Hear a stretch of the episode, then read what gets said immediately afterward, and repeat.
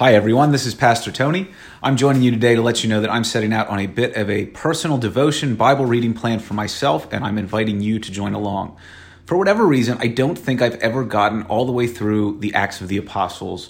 Just reading it, hearing the words, digesting the stories, and uh, and really taking it in as a valued part of Scripture in my own uh, faith journey. I don't know the reason why. Every time I look into the Acts of the Apostles, I find something I like there.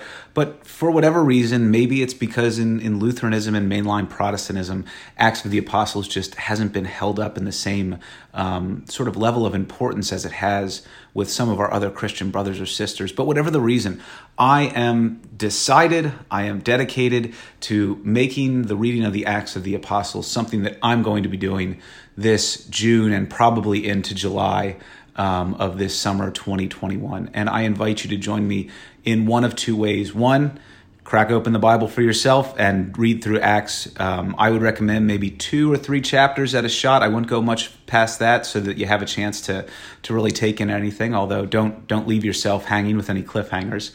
The other option would be this: uh, I'm going to sit down in my office, not every day, probably most days that I get a chance to, and read through uh, one or two or three chapters from Acts of the Apostles. I'll have this voice recording note uh, taking thing out, and uh, and I will post it as a podcast so that you can listen along um, and maybe you know use this to go around a walk in the neighborhood, uh, maybe go to the gym, whatever it is.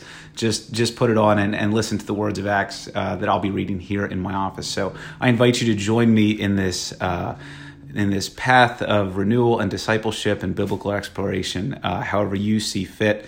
But I invite you, so I hope you join me.